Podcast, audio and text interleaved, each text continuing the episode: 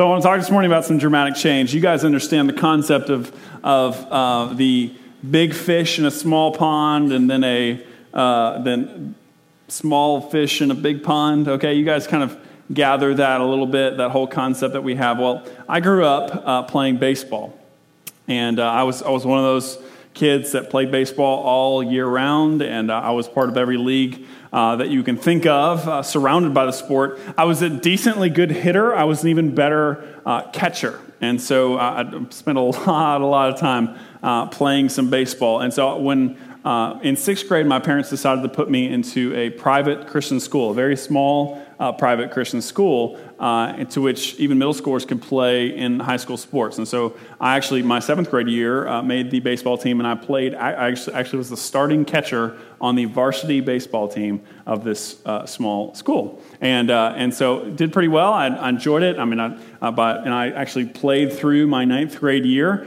and then I was actually one of the captains of the team, and it was, it was a good time. I was one of the better players on the team. Uh, and then after ninth grade, we decided uh, for academic reasons that I would move to the big, larger high school. um, and so moved over to there and uh, tried out for baseball, and I was not that good. Um, and so I, uh, I moved over, and I was the backup catcher on the JV team. Like that's that's where I was on this whole thing. And I, so I went through uh, went through my sophomore year playing backup catcher. It wasn't that good. I barely ever played, and by the end of the year, uh, my baseball career was over, and uh, it, it, wasn't that wasn't that great. Now, I mean, this is classic uh, big fish, small pond type thing. I mean, it's where everything is quite understandable. You know everybody. Everything in the small pond made sense uh, to me, and I could relate with the small pond because I was a small time baseball player. Okay, so, uh, and, and to a certain extent, I was a little bit prideful in my very small pond. Uh, and there, there were smaller fish, so to speak. There were smaller fish that were weaker, more unskilled than I was. And so, uh, but now in comparison, I really wasn't that great of a baseball player. I really, in, in comparison, uh, to, but in comparison to them, the people who were with me at this small little Christian school, I was awesome. Like, I, I, was, I was pretty incredible. Uh, and so, this is a little bit uh, of how, when we, when we make this transition from the Old Testament into the New Testament, as we're doing in this, this idea of the whole story, uh, which is the series that we're working through in the entire year of 2016, we're making this shift into the New Testament from the Old Testament. And it comes with this really big mindset, uh, mindset that we have to, mind shift that we have to have, because when we're looking at Old Testament characters, it's easy for us to compare ourselves to them. It's a little bit of the big fish, small pond mindset because when we're looking at these characters, we're thinking to ourselves, you know what? I'm not that bad compared to that guy. Right? When you, when you look at like David or Solomon, or if you look at Samson or somebody like that, and you're like, I've never killed anybody. I'm better than that guy. Right? I don't sin as much as that guy. And so, in comparison to some Old Testament figures, I'm doing pretty well for myself. Like, I'm not that promiscuous. I'm not that violent. I'm not, you know, um, in comparison, I'm a pretty good guy. Now, when we get to the New Testament, things begin to shift and change uh, because of who we're looking at, who is the center of the story. Because when we get to the New Testament, we have to make a focus change to Jesus. We have to compare ourselves now to the main hero of the story, which is the Son of God. So he doesn't think like we do, he doesn't act like we do, and he certainly never sinned like we do. And so the comparison battle shifts. It's almost like we are a small fish who gets thrown into a big pond. So the centerpiece of the story is Jesus, and this is a huge change. Now, we don't need to get discouraged by this because we want to talk about Jesus. I mean, he, Jesus actually is the hero of the entire story, not just the old, not just the New Testament, but also the Old Testament as well. Uh, and so it, it's pretty exciting. I'm really excited that in the back half of the year, we pretty much get the focus on Jesus most of the time. And in this whole thing, I really love working through the whole Bible like this um, because it allows us to read some stories in the scripture that maybe are a little bit more obscure and we don't get to visit them very much on a yearly basis, okay? So We're going to be looking at this scripture passage in Luke chapter 2. So if you got a Bible, uh, Luke chapter 2. If you don't have a Bible, we want to gift you with a Bible. It's really important that we get the Word of God into your hands. Uh, so if you, when, you're, when you're leaving today, we have copies of the scripture that we'd love to put in your hands. Otherwise, we can put the, you can get it on your phone, the YouVersion app. Uh, you can look under live events, uh, and my notes will be in there so you can easily find the scripture passage. Um, but, uh, but here's the deal it's one of my favorite passages in the scripture because it's a little bit obscure in Luke chapter 2. And the reason why it's a little obscure is because usually it gets dwarfed by the entire Christmas passage, which is Luke 1 and 2. This is at the end. We're going to look at Luke 2, chapter, uh, chapter 2, verse 41 through 52. And so we're going to be looking at that passage. Now, normally throughout the year, you guys hear several sermons, possibly several sermons, in Luke chapter 1 and 2 because that's the Christmas narrative. That's the birth narrative. And then right after that, in chapter 3, that we'll be visiting next week, that's Jesus' baptism. So normally pastors skip over this text because it's a little bit obscure, but I want to hit it this morning. Now, I'm going to make a big assumption, and it's a little bit of a risky assumption. My assumption is, is that you guys already know a little bit, if not all, of the Christmas story. So, you know, last week we talked about John the Baptist, who's going to prepare the way for Jesus. And this week I'm going to talk about Jesus' adolescence. So, we're actually going to make this assumption that you kind of know the Christmas story because we preach about it every year. But if you don't, let me just give you a couple key facts just so that you you got the context down, okay? So, you have Jesus who is the Son of God. He's the promised Messiah to, to, save his people from his sins. He was promised to come. He was conceived miraculously through the work of God in a virgin named Mary who lived in a small town of Nazareth in Israel. Now, all the Christmas things are churning in your brain, okay? So, Mary is engaged to a man named Joseph, who at first was pretty apprehensive about this whole deal. Uh, but when God reveals the plan to, to Joseph about what was, it, what was going on, he obeys and adopts the child. After, after Jesus is born, Joseph adopts the child into his family and raises him just as if he was his own. Uh, Jesus was born in Bethlehem to both, to both fulfill prophecy and because he was of the royal line of David. He was of the kingly line line, even though uh, both Mary and Joseph were very poor. Now, a few years after, um, after this, they avoid uh, some wrath of Herod. They go to Egypt for a little while. Uh, Joseph and Mary then return to their hometown of Nazareth, which, where Jesus grows up in relative obscurity. Uh, there's not a whole lot from the time that Jesus was born to when Jesus shows up on the scene and is baptized in Luke chapter six or Luke chapter three. There is one small story of Jesus' adolescence. And that's what we're going to be focusing on today. So it's, it's, a fun, it's a fun little story. But here's, so here's what I want to accomplish today. If you're a note taker, here's what I want to accomplish. I want to walk through this small story. Uh, and, and just because I think it's fun and exciting. I mean, I just I think it's interesting. So we're going to walk through it little piece by piece. The second thing I want to do is I want to enjoy a very big, deep theological concept that we have to grow in as a church, that we have to know and really dive into. Pretty important theological concept that you and I both have to get.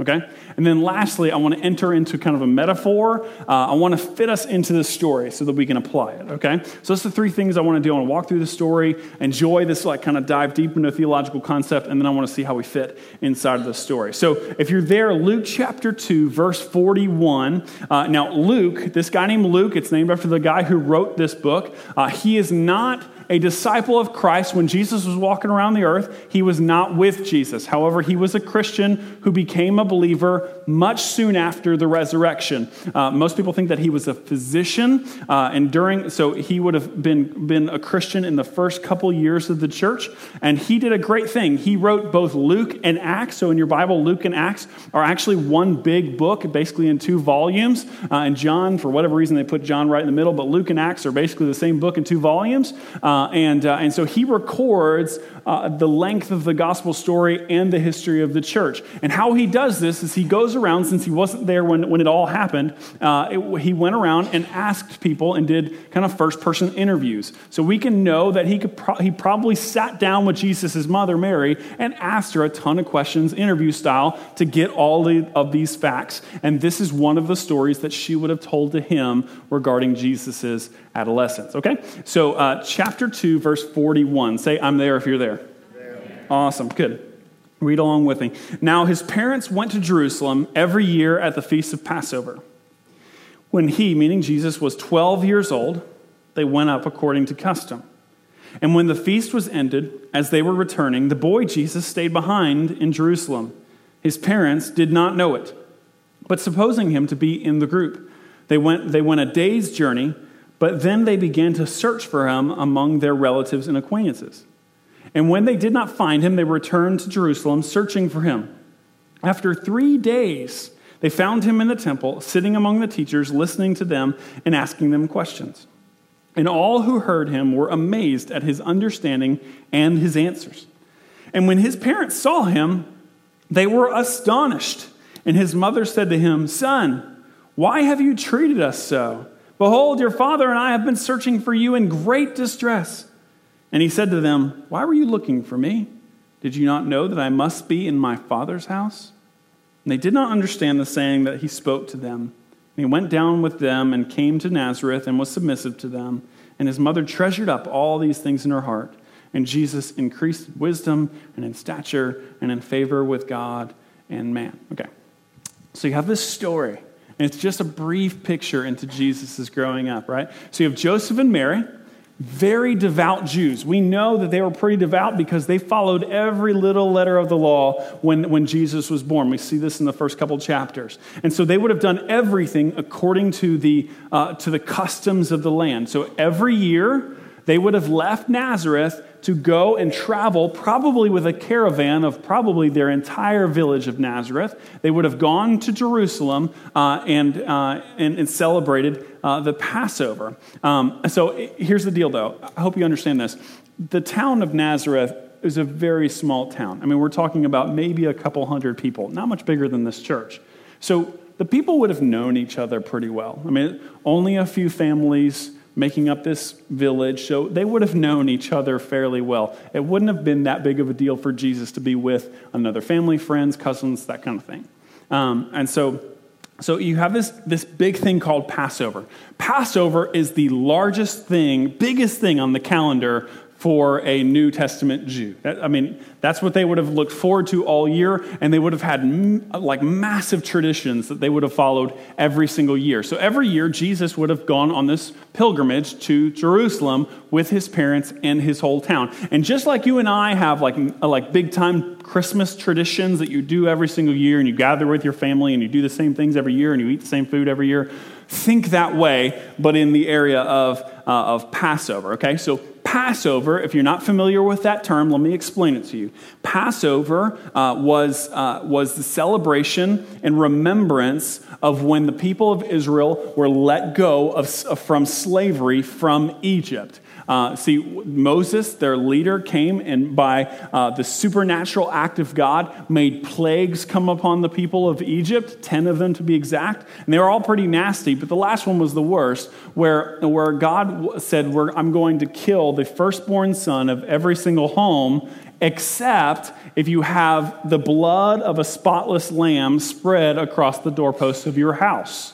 And so, if you took the, the blood of a spotless lamb and put it on the doorpost of your house, then the, the angel of death would literally pass over your house and nothing would happen to your firstborn son. So, we have this idea of Passover. So it's the celebration and remembrance of that God saved the firstborn sons of Israel. It also is the celebration that God, uh, God like sanctioned their uh, release from slavery to go back uh, to their homeland uh, in Israel. Okay, so during the celebration of Passover, is a whole week long. Uh, Jerusalem, which all this would have happened where the temple was, uh, Jerusalem would have swelled three and four times in population during this week. So there's not a whole lot of places for people to stay.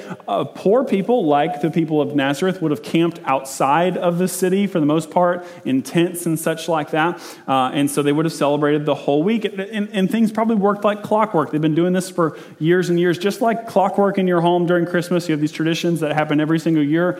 This would have happened uh, for Passover, okay? So we have this close knit community. Uh, it, would have, it, it would not been, been abnormal for Jesus to have traveled or been with other families during this time. And you have have to remember that Joseph and Mary probably at this point had other children that they were taking care of that were younger than Jesus. Yes, Mary and Joseph, if this is news to you, Mary and Joseph did conceive other children, and Jesus had half brothers and sisters that he lived with. Uh, and so they had other children that were younger than him that they were probably taken care of at the same time. Okay? Uh, so Uh, so the story doesn't give us a whole lot of details, uh, but the, the reason why, uh, there, there's some reason why Mary and Joseph lost track of Jesus. And they had no idea where he was. And they kind of asked around, Where's Jesus? Where's Jesus? And they couldn't find him. And so they had to make the track all the way back to Jerusalem to go find him. So just like you and me, we would have been freaking out a little bit that our child was lost, right? Parents go like this, right? Okay, for three days. Like, that's kind of a big deal. Now, not like you and me, we didn't lose the Son of God, right? Uh, which I can understand why they're a little bit panicked at this point, okay? So uh, it takes them three days, one day on the way, you know, one day out, one day on the way back, and then on the third day they're looking around for him. Uh, so their, their question for Jesus is not exactly out of left field. Why have you done this to us? Like, I think as a parent, that's a logical question to ask your 12 year old. Like, I would have been a little bit un, untied as well, uh, trying to ask questions about what was happening. And so, what was astonishing to them, it wasn't astonishing that he was, uh, that they would ask that question. It was astonishing to them that you have this 12 year old Jesus who is not an elite. Jesus didn't go to private school. Jesus grew up in a poor family, in a poor town, in a carpenter's house. He didn't grow up around the academics.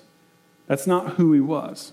And so it was a little bit astonishing to them that he is in amongst the temple academics, the elites of the day, asking questions, answering questions, and having this kind of otherworldly knowledge um, to himself. And so, um, and this is where this is where things begin to shift for Joseph and Mary, where they're starting to see things in Jesus that are significantly different than what they thought. So I, Jesus simply says to, her, says to her when she asks him this question Why are you searching for me? Did you not know that I must be in my Father's house? And Mary's response is this clueless adoration. She did not understand what he was saying to her maybe blinded a little bit by her anxiety and worry over her son being gone for three days.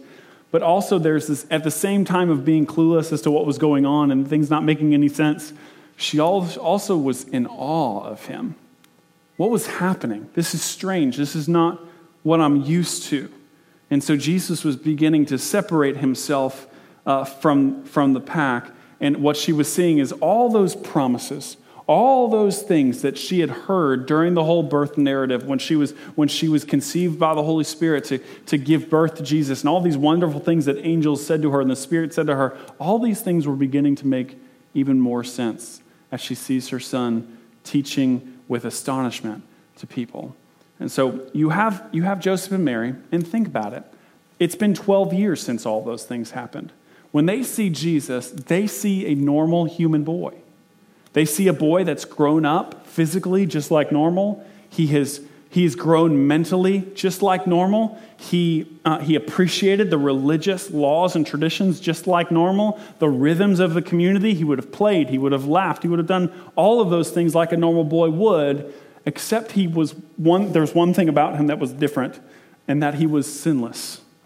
He never did anything wrong, never thought a bad thought, never disobeyed in any kind of way.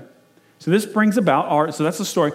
This brings about our kind of deep theological concept that I want us to gather as a church. Right? And actually, this is the deep theological concept that you need to know about Jesus. There's not a whole lot more that you need to know about Jesus than this. You need to get this.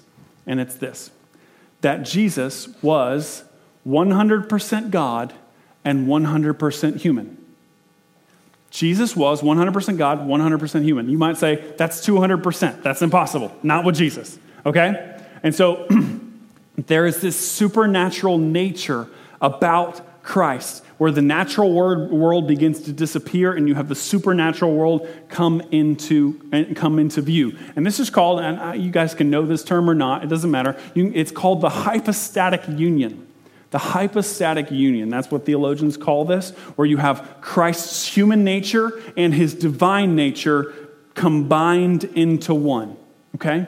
So Dig deep with me for a second. Here we go. So here, let me unpack it just a little bit so we all can gather this. So Christ was completely human in every single way, okay? She, Jesus looked like a normal person. Now, when you watch the movies, Jesus looks like a supermodel, okay? And he's white, and he's got this beautiful flowing hair like he's gonna be in a shampoo commercial. That's not Jesus. He was just a normal human being. He probably had dark skin, brown, brown eyes. He looked Arab, right? Uh, so he's, nor, he's normal height, normal build. Uh, he endured pain. He got tired. He got hungry.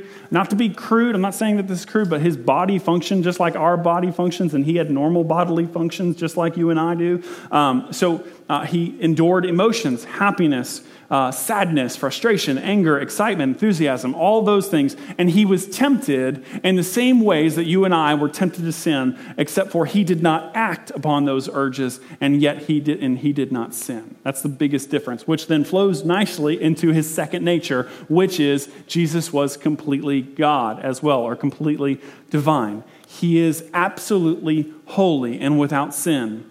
Just like his heavenly Father is holy, Jesus is holy. Here's one of the fun facts this is the first time that Jesus speaks in the biblical narrative. I'm sure that he spoke way before this, but they don't give us a whole lot of words. But this is what this is the first line or sentence that we hear from Jesus, and it's profound. What does he say? Why have you been searching for me? Did you not know that I would be in my Father's house? Okay, here's something interesting about that. This is the first time in all of Scripture that anyone has individually said that God is my Father. Throughout Scripture, we see in the Old Testament that, that God is the Father of Israel, kind of this generic Father of the whole, of the whole nation. But nowhere does it say in the Old Testament, you don't ever have a character saying that God is my Father. You don't see that. Sometimes they identify God as Abraham's father, but Abraham never actually says that about himself. So, this is the first time that anyone in the scripture identifies God directly as their father, and he couldn't be more right. He's saying, God is my father directly. This is a literal situation that he's talking about. So, here's some other divine things that Jesus you have his humanity so all those things about him and then you have some divine things throughout his ministry, we see things like this Jesus could understand people's thoughts, Jesus could predict the future. He had a supernatural knowledge of events that happened outside of his presence. He wasn't there, but he knew that they happened. He could transcend natural order. He can walk on water. He can control the weather. He can heal disease. He can raise people from the dead. He could create something out of nothing. He could teach with divine authority that no other man have. And, and this one the, well, the big one that he got in trouble for was he could forgive sin. That's his divine nature. Now, the reason why we need to know this is because when we're walking through this scripture passage, or when we're, I'm sorry, when we're walking through the story of Jesus, this beautiful concept helps us to understand his whole ministry because things are happening, happening simultaneously, and we have to gather both of them together. So, as a 12 year old boy in this story, you have a boy. He's a normal boy. He's a more normal looking boy, but he's astonishing religious leaders. This is the same person who can still feel sadness over death, as in the story of Lazarus. He, he, he's crying, he's weeping over death in his humanity. He's saddened by death. Yet a couple minutes later, he raises Lazarus from the dead. You have, you have, um, you have simultaneously angry, uh, anger with people in the temple over sin, and then in the next moments you have them gathering children tenderly. You have um, people, you have, you, you have where Jesus could heal wounds, can heal leprosy, can heal all sorts of things, bleeding diseases, all sorts of things. A person that can heal people's skin allowed his skin to be punctured by nails. You have, you have um, soldiers who are coming to arrest him, yet he does not fear their persecution. He, he totally accepted the Passover praise of his people, saying, Hosanna, Hosanna, knowing full well that in four or five days that they would yell, Crucify him. So you have this nature going on simultaneously. And this is important for us to understand in our nature. Because believers, if you're a believer in this room, you now hold in yourself the nature of Christ. So, this is why, because of Christ, Our bodies are going to die, but our souls will live eternally because we have attached ourselves with the, eternal, the eternality of Christ. We, we can war with our flesh. This is the reason why we can war with our flesh, but at the same time be completely forgiven. This is the reason why we can be in the world but not of the world. Because there's this kind of dual nature about Christ, and therefore there's this dual nature about us. So that's the hypostatic union. Pretty important, and we're going to see this over and over and over again throughout Christ's ministry. I'm going to reference it numerous times as we walk through this series. Okay, so let's get back into the story. Um, now, I'm going to teach. I'm going to teach this as a metaphor, uh, like for our lives, so that we can apply some truths to it. Okay, but let me just sh- let me share with you this before I get a couple emails. This this story is not one to one. It's not apples to apples, okay? So we're going to take a little bit of creative license in this um, because, because there's some contextual things that aren't going to match up perfectly. But I do think that there's some things that we can learn uh, from this story, okay? So the first thing is, is I think that we see in Joseph and Mary the possibility of us as believers wandering from God, that we can wander. Now, again, not one to one, because I believe that when, when you are a believer, God never leaves you. So the presence of Christ never leaves you, He's with you. That's a promise that we can stand on, okay? But I also think at the same time it's possible that we can sometimes walk away from where God wants us to be. That it's entirely possible that we can know what God wants us to do, where God wants us to be, and the things that we're supposed to be doing, and how our heart is supposed to be attached to Christ, and we will have our have our own plan and we'll go our own way. And we'll start walking and moving forward and going where we want to go, just like Joseph and Mary did, not even concerned whether Jesus is even with us. And so we can wander like that. Have you ever wandered that way? Ever wandered from God? We have to be careful about that. The second thing I want us to see is that sometimes when we figure out, when we get to that place where we, we, where we, we know that we've kind of wandered away from our relationship with God, we, we look for Him. We say, okay, I've got, I've got some understanding. I, I know that, um, I know that I've wandered from God. I need to find Him again. And so we'll go and we'll try to find Him. And a lot of times we'll look in the wrong places. But here's the deal, and Jesus' words ring true didn't you know that I was in my Father's house? Jesus is often found exactly where you left him, where you found him in the first place. If you've come to Christ, most likely you came to Christ by reading his word or reading the scripture, knowing full well what God has to say to you. Or you've come to Christ in the community of the church, or you came to Christ in some kind of mission serving him. Those are all places where God is found. And sometimes when we wander away and we're like, okay, I'm, wandering, I'm far from God, I don't feel close to Him, and, we, and we're like, okay, I need to find God again, and we try to look around, but it, why wouldn't He not be back in those places? Why would we not pick up the Word of God again and begin to read? That's where He is found. Why don't we join the community of the church? That's where He's found. Why don't we join Him on mission? That's where He's found. Let's re engage with Him in those places. Don't you know that I would be about my Father's business, in my Father's house? That's where you will find me. It's not rocket science. The last thing I want us to see is that after a long while of being a Jesus follower, it might be possible, just like Joseph and Mary, to lose the wonder of Christ. You see, when they walked up on him and they asked him this question Where have you been? Why have you done this to us? And he says, Well, don't you know that I, I'd be about my father's business? And they were astonished. They were amazed at what he said. They were amazed by him. To some extent, I think that Joseph and Mary may have lost a little bit of the wonder of the Son of God.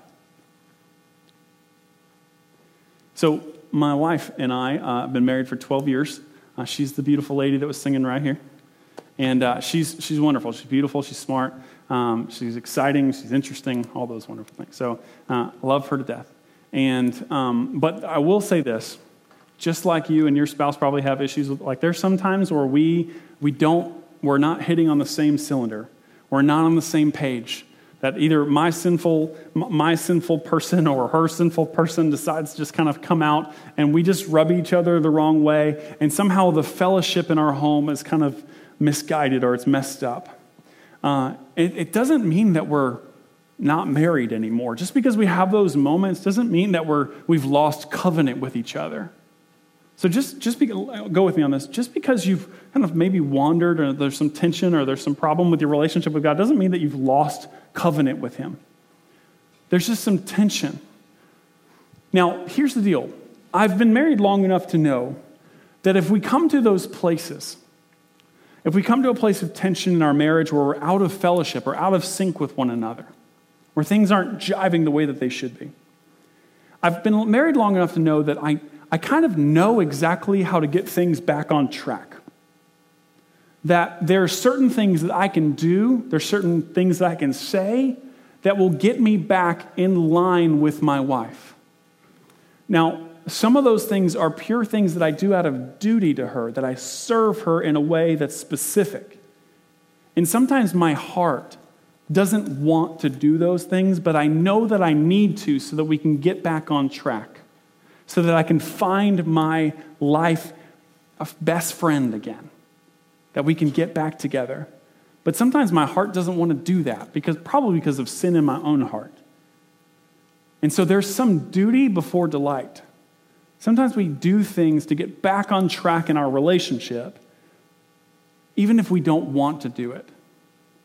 Here's the next step I know full well that in order for my heart to then align with her is not just the mechanical things that I have to do, it's awe and amazement and wonder.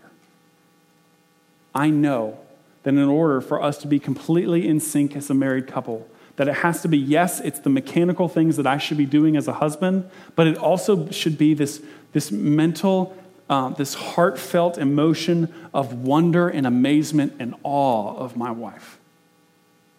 I hope that makes sense. So, yes, there is some, if we're out of sync with our Heavenly Father, or we're out of sync with Jesus in our relationship, I think there is some things that you can do that are helpful to get you back on track. But I think what is most helpful is if we get back on track with our awe and wonder of Jesus.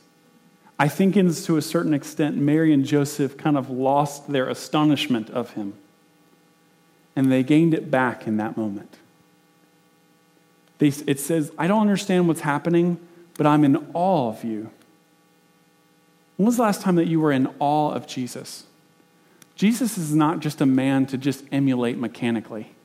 It's not just about, I have to. Um, I have to do certain things so that Jesus would just love me in this way. And if I, if I press the right buttons and pull the right triggers, then therefore Jesus will like me and I'll be in right relationship with him. Yes, there are things that we do that are good for us to do to, to get back in sync with basically the law of God. But then there's this idea of worship that we stand in awe and amazement of our Savior. When was the last time that you were in awe of Jesus? When you worshiped Him? Not just as a mechanical person that you should do what He does, like a bracelet on your wrist. What would Jesus do? It's how do we stand in worship and awe of Him? So when we're, when we're, when we're in those places in our kind of prayer closet or just spending time with Him in the Word, when was the last time you were in awe of Him? When was the last time you stood in wonder of Jesus? In this place, as we worship together, when was the last time that you gave up all of your securities and all those things and lifted your hands in praise to the Lord? When was the last time? Stand in wonder and awe of God as we walk through this series. Let's do that together as a church. Let's pray.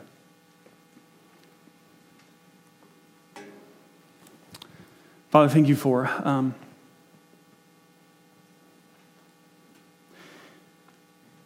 now a chance to, with clear hearts and a full, uh, full understanding of who you are, that we would now worship you in spirit and in truth.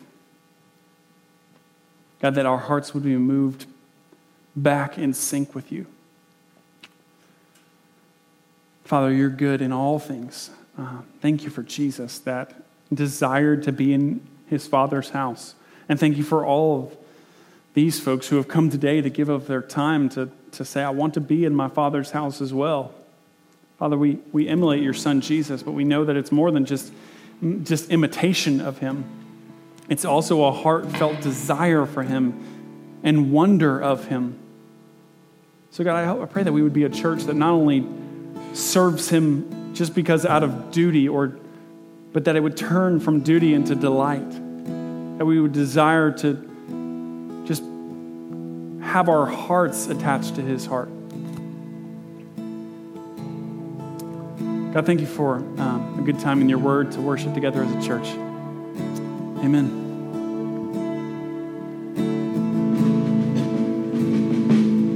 Church, going to invite you to stand up with us.